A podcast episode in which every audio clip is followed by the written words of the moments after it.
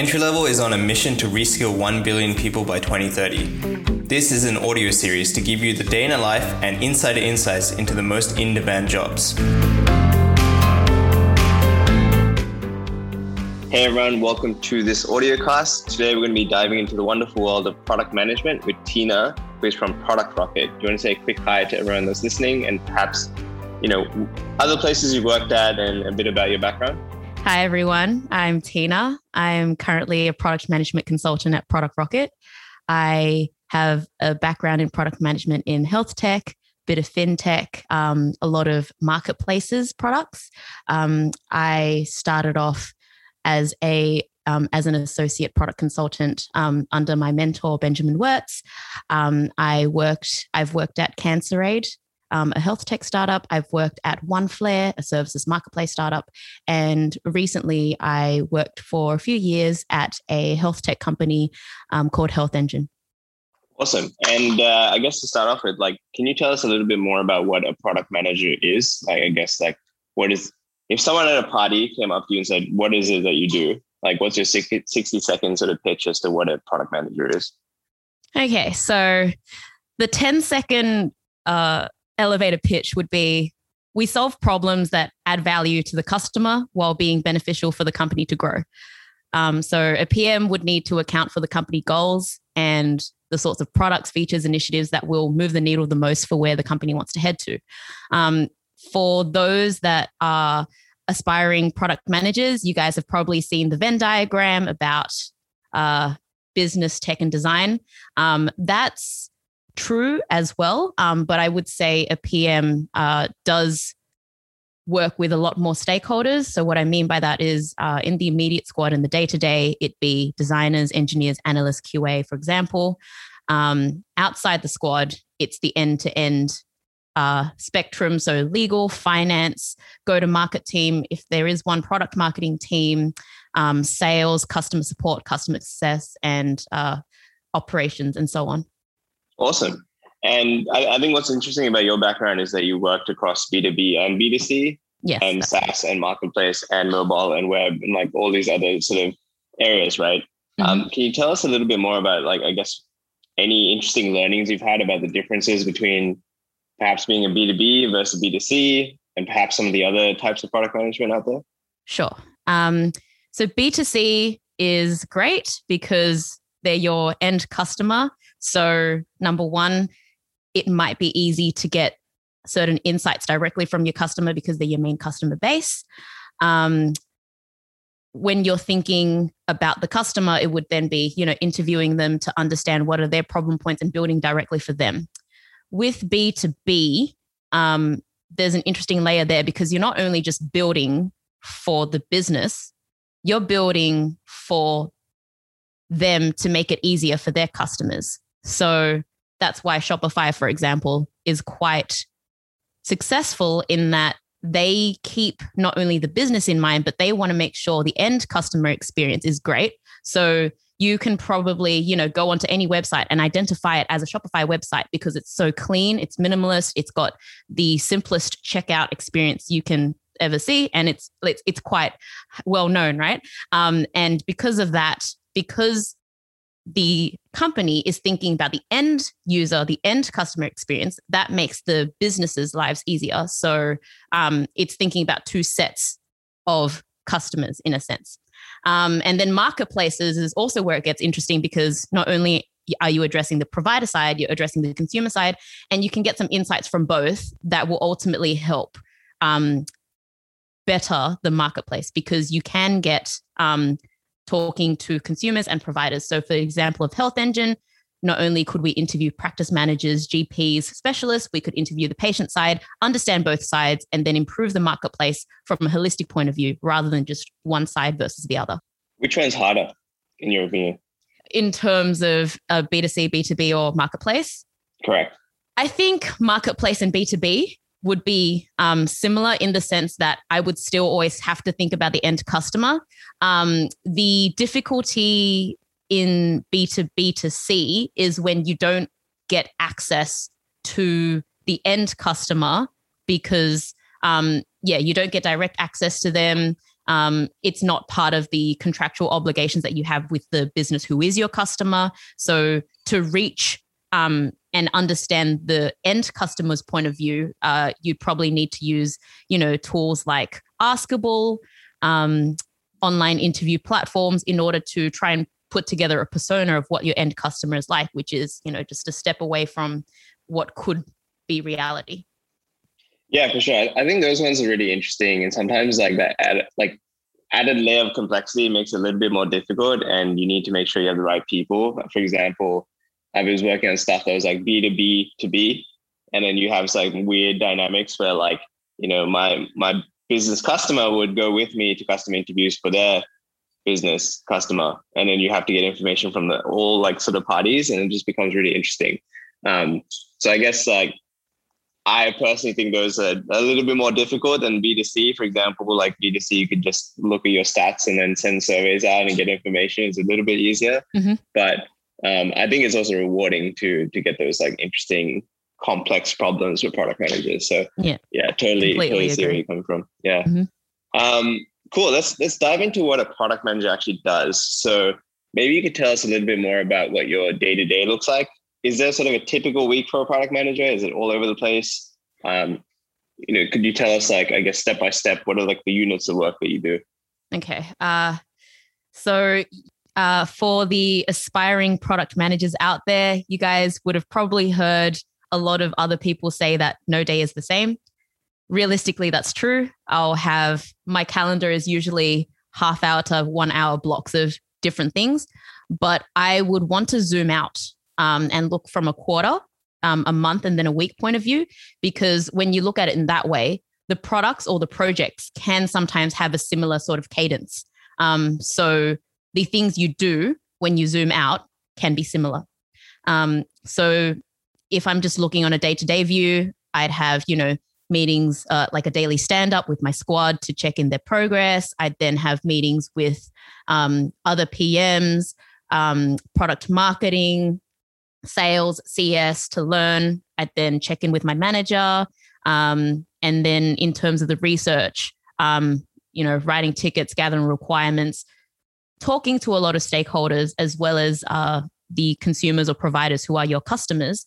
Um, and of course, looking at things like a qualitative data from platforms like Hotjar, um, as well as looking at the day to day or week on week analytics to uh, report into uh, management or um, just to make sure that your product is working the way that it's expected. Um, that's probably like a day to day or week to week view. If I'm talking about a quarter or specifically a product, it would be um, a checklist type of process where at the start you try to understand the problem space. So the activities you would then do with, say, the design lead and the tech lead would be um, what the sorts of insights we're getting, what are the sorts of problems we're having, um, getting any existing qualitative and quantitative research available. If there isn't something available, go ahead and find that.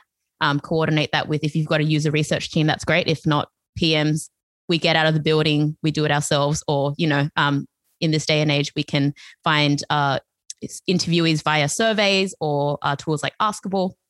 And then after that, um, problem discovery, then prob- like solutionizing, and then coming up with uh, a list of initiatives you can do, and then prioritizing them based on effort, impact, and ultimately what can move the needle the quickest. Um, there is very much in, uh, I guess, in my experience, um, the desire to build lean. Um, always think about what's the smallest unit I can build that will help me validate something. Um, whether that be just phone calls to specialists, for example, you can validate things without even building yet. You can already validate something is going to work or is not going to work by just talking to people. Um, if not, what is the smallest unit we can build and test? And launch it out there and test to see um, yeah if it's going to work or not and if it does if it looks like there is some promise then go hone in on that go ham on that and uh, scale and optimize um, and then oh, I mean, all the steps in between would be, you know, writing tickets, talking to engineers and designers, um, measuring it by sprints, and then ultimately launching. So, what are the materials that the website would need to have? So, putting together like pricing lists, uh, marketing, uh, help center articles, um, emails, um, and then ultimately a launch deck to communicate to the rest of the business what this product is about so that they can then go ahead and talk to their sales teams or their customer success teams. So then our end customers will get educated as well on what that product is about. I was saying that was an awesome answer. And uh, I think one of the complexities around product management often is like, where does your job start and where does your job end?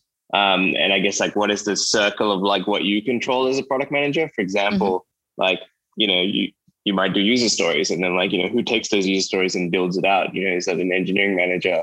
You know, when does the product person's job end and the engineering person's job start? Like, you know, where does it um, you know start in terms of like you know does someone hand over to you? Is there like a product analyst that does research and sends it to you? Mm-hmm. Um, you know, could you explain? I guess it's not always the same for every company, and I understand that. Like based on geography, mm-hmm. based on industry, it's always different. But like, mm-hmm. um, what are you seeing, or what have you generally worked in in terms of a team environment? Who are the players in that team, and where do the jobs start and end? Uh, that is a great question, and you are completely right. It definitely depends on the uh, structure and I guess the culture and processes that the companies put in place, and of course, depending on uh, resources available. So I've been in situations where I've had to wear many hats. Uh, I would be making the marketing pamphlets of product launches, and I'd be um, creating them on Sketch. Uh, it's a wireframing tool, and um, yeah, playing around with the colors and things, all the way to uh, focusing on just the problem discovery and solution phase. And then there would be teams that have you know all, all the layers including like analysts. So i wouldn't have to write sql queries myself. Um, there's teams that have a qa person. So um, engineers won't have to do test driven development themselves. Um, and each company has their own makeup. And i find that as a product manager you need to be mindful of where the gaps are and in a way, yes, be responsible for filling in those gaps where possible. Um, so, in uh, one squad that I've had, for example, I was doing writing user stories, requirements, uh, acceptance criteria um, in ticket form. Um, whereas in another squad, all I'd need to do is write it in one Confluence document, and then the engineers will proactively take that and then write implementation tickets of their own. Um, in other situations, I've created wireframes myself, whereas in other companies, the designers already have a standard um, design library where they have uh, minimal wireframes and it's very self-explanatory to the engineers that are working in that team. Awesome. What does that mean for us? Like, how do we navigate the space? Because that sounds weird and insane, and like every geography is very different, and the skill sets seem very varied. And you know, as a product manager, can I expect to be asked to do wireframes? Can I expect to be asked to do implementation tickets? Like, I guess, like, how do we navigate that space in terms of looking for the right job or, um, yeah, setting expectations and, and like, or I guess even what companies to look for? Should we be talking to companies and seeing exactly what their needs are before jumping in? Like, yeah, what's your advice on that front? Um, I really appreciate that question because from what I've found, you can't really know everything about the company just by what it markets online. The job descriptions are sometimes cookie cutter. They're very ambitious. They expect a PM to have had a lot of different breadths and uh, depths of experience. Um, but then when it comes to the interview stage, you realize, oh, it might be a different set of uh, requirements that they want.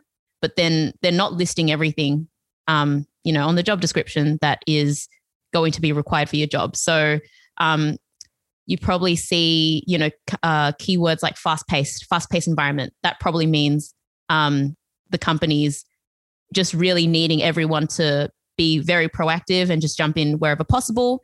And it also might mean that you won't get a really good onboarding experience. You'll be jumping into the deep end. You'll be expected to sort of learn in your own time and bring that bring that value to the business. And yeah, there might not be much training on the job, but that's probably um, a good learning experience in itself.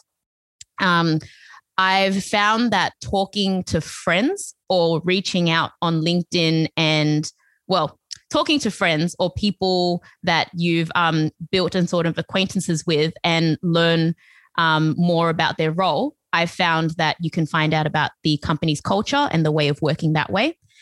Also, that being said, each team is probably quite different in its setup. So if the company doesn't have streamlined process across the board, then uh, that's a different matter. Um, I've found LinkedIn to be not too effective. So I've reached out to some people in the past when I was an aspiring PM and I wanted to ask them for opinions. Some people are really keen and they will like, you know, sit down, have a coffee, call you for like an hour, half an hour and give you the advice. Um, but then for the most part, say 80% won't reply. But it's the, I guess it's the 20% that you can get um, a lot of value out of. Um, and so I would encourage people to reach out on um, you know the product management facebook groups linkedin um, but most importantly think about how you can bring value to that person that you're asking about make sure you're checking in with them quite regularly every few months or so reach out and bring value to them because it's not a one way street like it's not like they're just going to give you advice um, and you know you can't expect you can't expect that from uh, everyone um, so people are giving you um, their time of day and it's very valuable advice so yeah, you should you should be appreciative of that and make sure you check in with these people.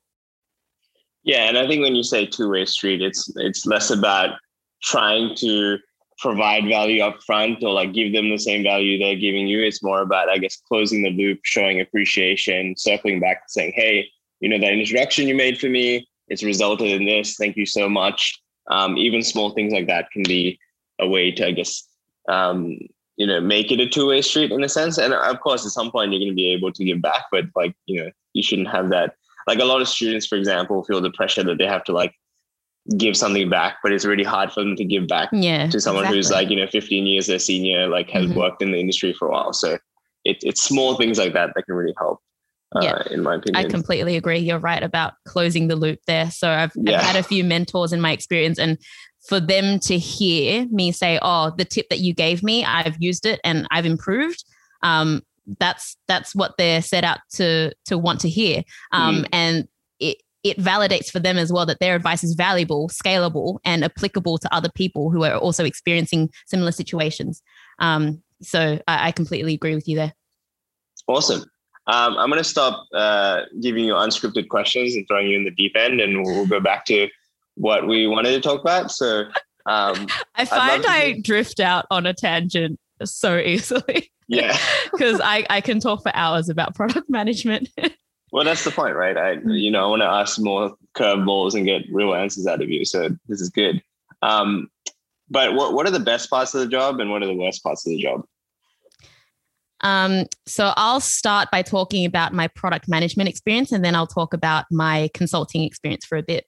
Um, so, as a product manager um, that's uh, grounded within the product squad's day to day, what I'd say is I um, one interesting thing about working in product and being a PM is you really have to go out there and learn from your users because it's funny sometimes to see the unintended usage of the product. So um, I don't know if um, I, have read a few articles before where they talk about this concept of, um, you know, as a product manager, you got to really know your product, you got to test it, and you kind of, uh, well, in my experience, you see two types of PMs. You see ones that don't play enough with the product, and number two, ones that know like every single feature of the product, but they're using it from a PM's point of view. So they're using it the way that they built it, the way that it's intended, but the end users can sometimes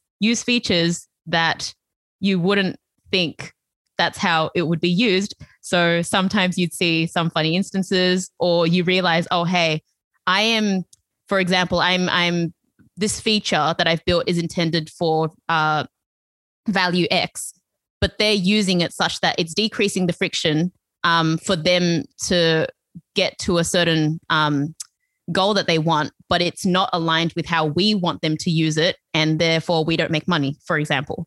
Um, so, catching those insights is really cool. And so, as a PM, um, we would need to be cognizant of that. Um, I'd say another thing is uh, back in my days at HealthEngine, I'd actually be working fully remotely. So I'm based in Sydney, and my whole team, except me, is based in Perth. So um, whenever I got the chance to go visit my team, um, it would often be during the times when we launch a product. Um, and to thank the team, I'd buy them donuts. So there's been an ongoing in joke that I'm the person that comes with donuts. and I, I love that because I know that as a PM, even though I'm based remotely, I do I I have the enthusiasm, I have the energy that I ooze through video calls and phone calls. And ultimately when I'm there, I show them my appreciation and I bring the team together by celebrating our achievements. So I think um, that is that can be part of a role of a PM. For me, I find joy by just celebrating with people um, and people that I'm uh, fortunate enough to call my friends. And I think that's really um, a cool part of being a PM in that you, yes, you might not be directly responsible for building and releasing the products because that's, you know, the, the UI and UX is from the designer and the actual building, the actual product is from uh, the developers but you still feel part of the action because um, you're working, you're collaborating with a great set of intelligent and keen and proactive people in order to launch something that ultimately brings value to the customer as well as to the company. So, uh, yeah, that's what I love about um, being a PM. I'd say on the next level, so I've recently become a product management consultant. Uh, I really like the intensity because uh, what I've found is um, in consulting, you can, when you move uh, from contract to contract, so from client to client, the different industries and the different ways of working, you can bring the good stuff, you can bring the insights that you've learned from one experience and uh, transfer it to the next experience. So you're always going to have some golden nuggets that you can transfer um, to the next job that you're on. And with throughout that experience, you can learn things for yourself. Uh, because what I've found um, in my years of uh, being in product management, no company runs their way of uh, uh, culture of product the same. And so to learn how different models work and where they don't work, which is also the interesting part, um, is what you can bring forward to other experiences, and it's it's valuable to them and it's valuable to me to see. Awesome. What about the the tough question, which is like, what are the not so great parts of it? Product management job? Um, so when I when I um got into PM, I really wanted to be part of uh, the problem solving. I wanted to be part of the action, and I found that stakeholder management and um, gathering the ne- um, the necessary requirements to move the product along comes with meeting fatigue. So uh, in this day and age where all the meetings are on Zoom, uh, I've had days where it's you know back to back meetings, which I would then batch on one day so that I don't get too much Zoom fatigue on other days. Um, but yeah, just back to back meetings um, and not getting the time to sort of process it during or well like right after because you got to jump into the next one. Um, it can be exhausting. Um, I do find though that when I reach the end of the day, I'm like, yes, I made it. you know, I feel I've I've like I've you know I've I've passed the day. I've nailed the day. I've gotten through it. Okay, so that that day's done. Next day, hopefully, you know, not too many more meetings. Um, so that that's one part that sucks. Um, another part that sucks is in terms of the way that uh, different companies run their product organization, their product culture, um, a lot of it I've found does come from top down. And so there are companies that are more project management driven. So um, the project decisions aren't necessarily owned by the PMs. Um, they could be owned by more senior staff, they could be owned by executive leaders. Um, and that's cool because that's how that company works. Um, but it can cause friction when new initiatives um, are wanting to be introduced by the PMs, or the PMs want to sort of get together and create a rhythm of, uh, yeah, we want to be able to um, bring in the discoveries that we've made and make product decisions that we know uh, will move the needle. Um, and another thing that sucks is I guess due to related to the meeting fatigue point is the balancing act between being available to unblock your team versus deep work time. So uh, you guys probably heard the concept of deep work time. You know, chunking your time into two or more hours to just get get stuff done. Um, and sometimes, well, a lot of the time as a PM, you might not get that liberty. Um, and in some senses, you feel like you do need to unblock your team. So you do need to be available. And so Slack, there's there's Slack fatigue as well. So Slack is the communications tool that um, I've used at a lot of companies. It's the uh, messaging tool, and sometimes that can get um, quite tiring because I know that I need to consistently be there for my team. Um, but yeah, it, it's a it's a work in progress. But I think um, there is value as a PM to still chunking one hour, half hour blocks. I think for me, the hack that I found is instead of blocking a three hour focus time in my calendar, and my calendar is public for the rest of the team, if I just chunk that into half hour or one hour blocks, it seems like it's not focus time. It seems like I'm in a meeting where, um, but it's actually me in a meeting with myself trying to do my own work. So that has helped. that has helped people not book over the time slots that I want to get my own focus time. Um, so yeah, I'd recommend that as a as a as a trick. Yeah, I totally agree. I, th- I think that's in a quite a few roles. I personally have just introduced a no meetings on Thursday policy for myself, just because like it just gets too much if they don't have time to really do it. And then sometimes it's just the context switching, right? Especially um, if you're working with people in the office and people are tapping on the shoulder to do things, it's just like you can't get the time to really focus.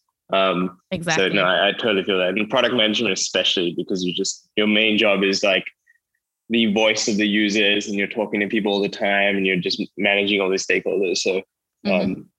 makes sense. What are the um, what would you say are the top three traits of a product manager? Like you know, um, sorry, what kind of traits do a product manager? What should a product manager have as traits? Um, so, for example, like attention to detail, um, being good at communication, like, you know, I'm just throwing out examples, but what would be your three that you would say? Um, great question. Uh, I think the first is the desire to learn and the the curiosity aspect. Um, I think this also applies to just life in general. So outside of being a PM, um, I know that students at a young age or like are still in uni and are at their last year, um, or even even way before their last year, are trying to learn things and building their side projects, um, and like trying to get their uh, CV resume to a point where it does feel like they've gotten a lot of that experience and they know that that's important to uh, prospective employers.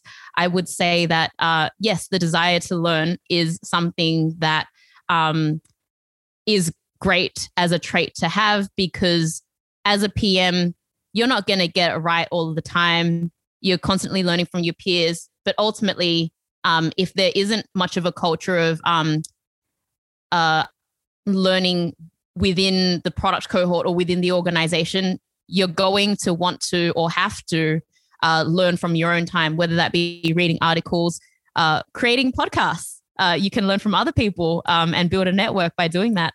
Um, and yes, investing your own time to learn new things to uh, then teach it back to the people within your company because then they'll see something as new. Because oftentimes, what I've found is um, you there is a lot of knowledge sharing that happens between PMs in a company, um, but depending on the size of that company, that can um, that can uh, be exhausted really quickly, and then you kind of get into a rhythm of working where you're not bringing in new knowledge. So it's always nice to have fresh knowledge.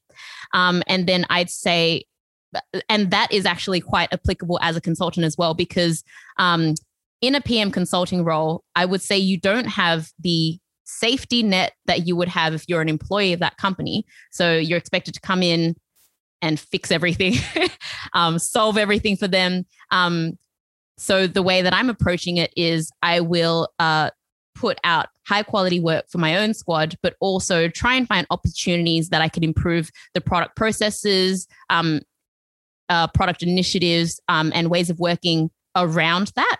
Um, yeah. Uh, so, okay. so, point number one is desire to learn and curiosity. Uh, the second is empathy. And I think that's uh, part of communication as well. Um, being a remote PM for two years um, has really taught me that it's not about what you say over Zoom, but it's also listening to the team. And a lot of the times, the team will reach out to me as opposed to uh, in addition to reaching out to the their immediate squad, of course, but um, they would be happy to call me up to talk to me about anything outside of work stuff, even. Um, and to have that um, connection with your team is important because you're not just there to work with your team to deliver stuff for the company. You're there to enjoy the company of your team so that it actually makes it a lot funner, more fun to um, deliver for the company and you're all hyped up about it. Third one, I think, is attention to feedback loops. So okay. uh, by that, I mean, as a PM, we can try to productize ourselves. We can try to get better every day, every week. So what I aim to do at the end of every day, at the end of every week, is um, I track how I'm feeling.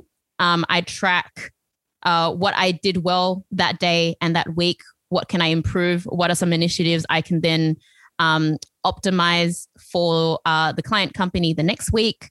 Um, and yeah, what should I stop doing? Essentially, like a retrospective of my performance and what I've wanted to do. Um, so, for example, if I found a week that I've got basically nothing done because it's back to back meetings, um, what can I do um, the next time round, whether that be, you know, uh, cut off Slack until 2 p.m., for example, as a, a thing I should experiment. Um, and then uh, track that. And I think that then helps people become better PMs, uh, better squad members, as well as, um, yeah, uh, learning to, th- this is a great life skill as well. Um, so being able to reflect and review and then track to see and experiment with things next time um, so that you're not really in a strict, stringent routine because that can go offside. Well, that can go sideways. That's the right word. That can go sideways pretty quickly. Yeah, it's a little bit about like I guess being almost like adhering to the truth and the data and like taking the feedback on and without your ego or like any of your preconceived notions getting in the way, right? Like yeah. Um, as a product manager, you can't be like, I think this is the way because I feel this way. It has to be you know, I've looked at it and I've talked to all these people and like mm-hmm. this is the objective reason as to why we should do this, right? So totally makes sense. Um, final question for you is uh, how can someone get started with product management? Like how can they get into the industry? Any advice you have? Is there a degree that you have to do or is it just do whatever? Like what does that look like? Um, I would say there is definitely no one way to get into product management. Uh, similarly, there is no one way to get into consulting, get into a bank. Um, I think if people want to get into PM, um, it's definitely different to you know you have to have a, um, a medicine degree, for example, to get into med. That's a big prereq prerequisite. Um, but with PM, it's a breadth of experiences that can make you a good problem solver. So I've seen people who are software engineer backgrounds who get into PM because they want to get to know more of the end customer that they're building for. Um, I've seen analysts get into product because they see the quant and qual data and they want to map that together and put meaning behind it. I've seen designers get into PM or, yeah, people that study design and get into PM because they are mindful of the end user who they're building for. Similarly, psychology students can be PMs. I actually had a background in commerce and pharmacology. Um, so, pharmacology is the study of um, building medicine, making medicine. And um, I found that the process is similar to what a PM would do. So, a pharmacologist would study the problem site. They'd yeah they'd understand and dig deeper into the problem. Then they'd work. Um, they'd build a model as a solution, and then they'd send it off to the chemist to actually put that together, put that new medicine together. Um, and so it's similar to a um, product manager where I'm deep in the problem discovery and then solution MVP land. And then I work with engineers and designers to ship that off. Um, so I found there's a similarity there. Um, what got me into PM was actually um, I had more of a digital marketing background. I was um, more interested in doing that um, during uh, like a side hustles during my uni days, and um, I I was working on an app development startup with a few of my friends, and I've always wanted to work in a startup industry because the feedback loop and the learning loop is a lot quicker than in the pharmacology world.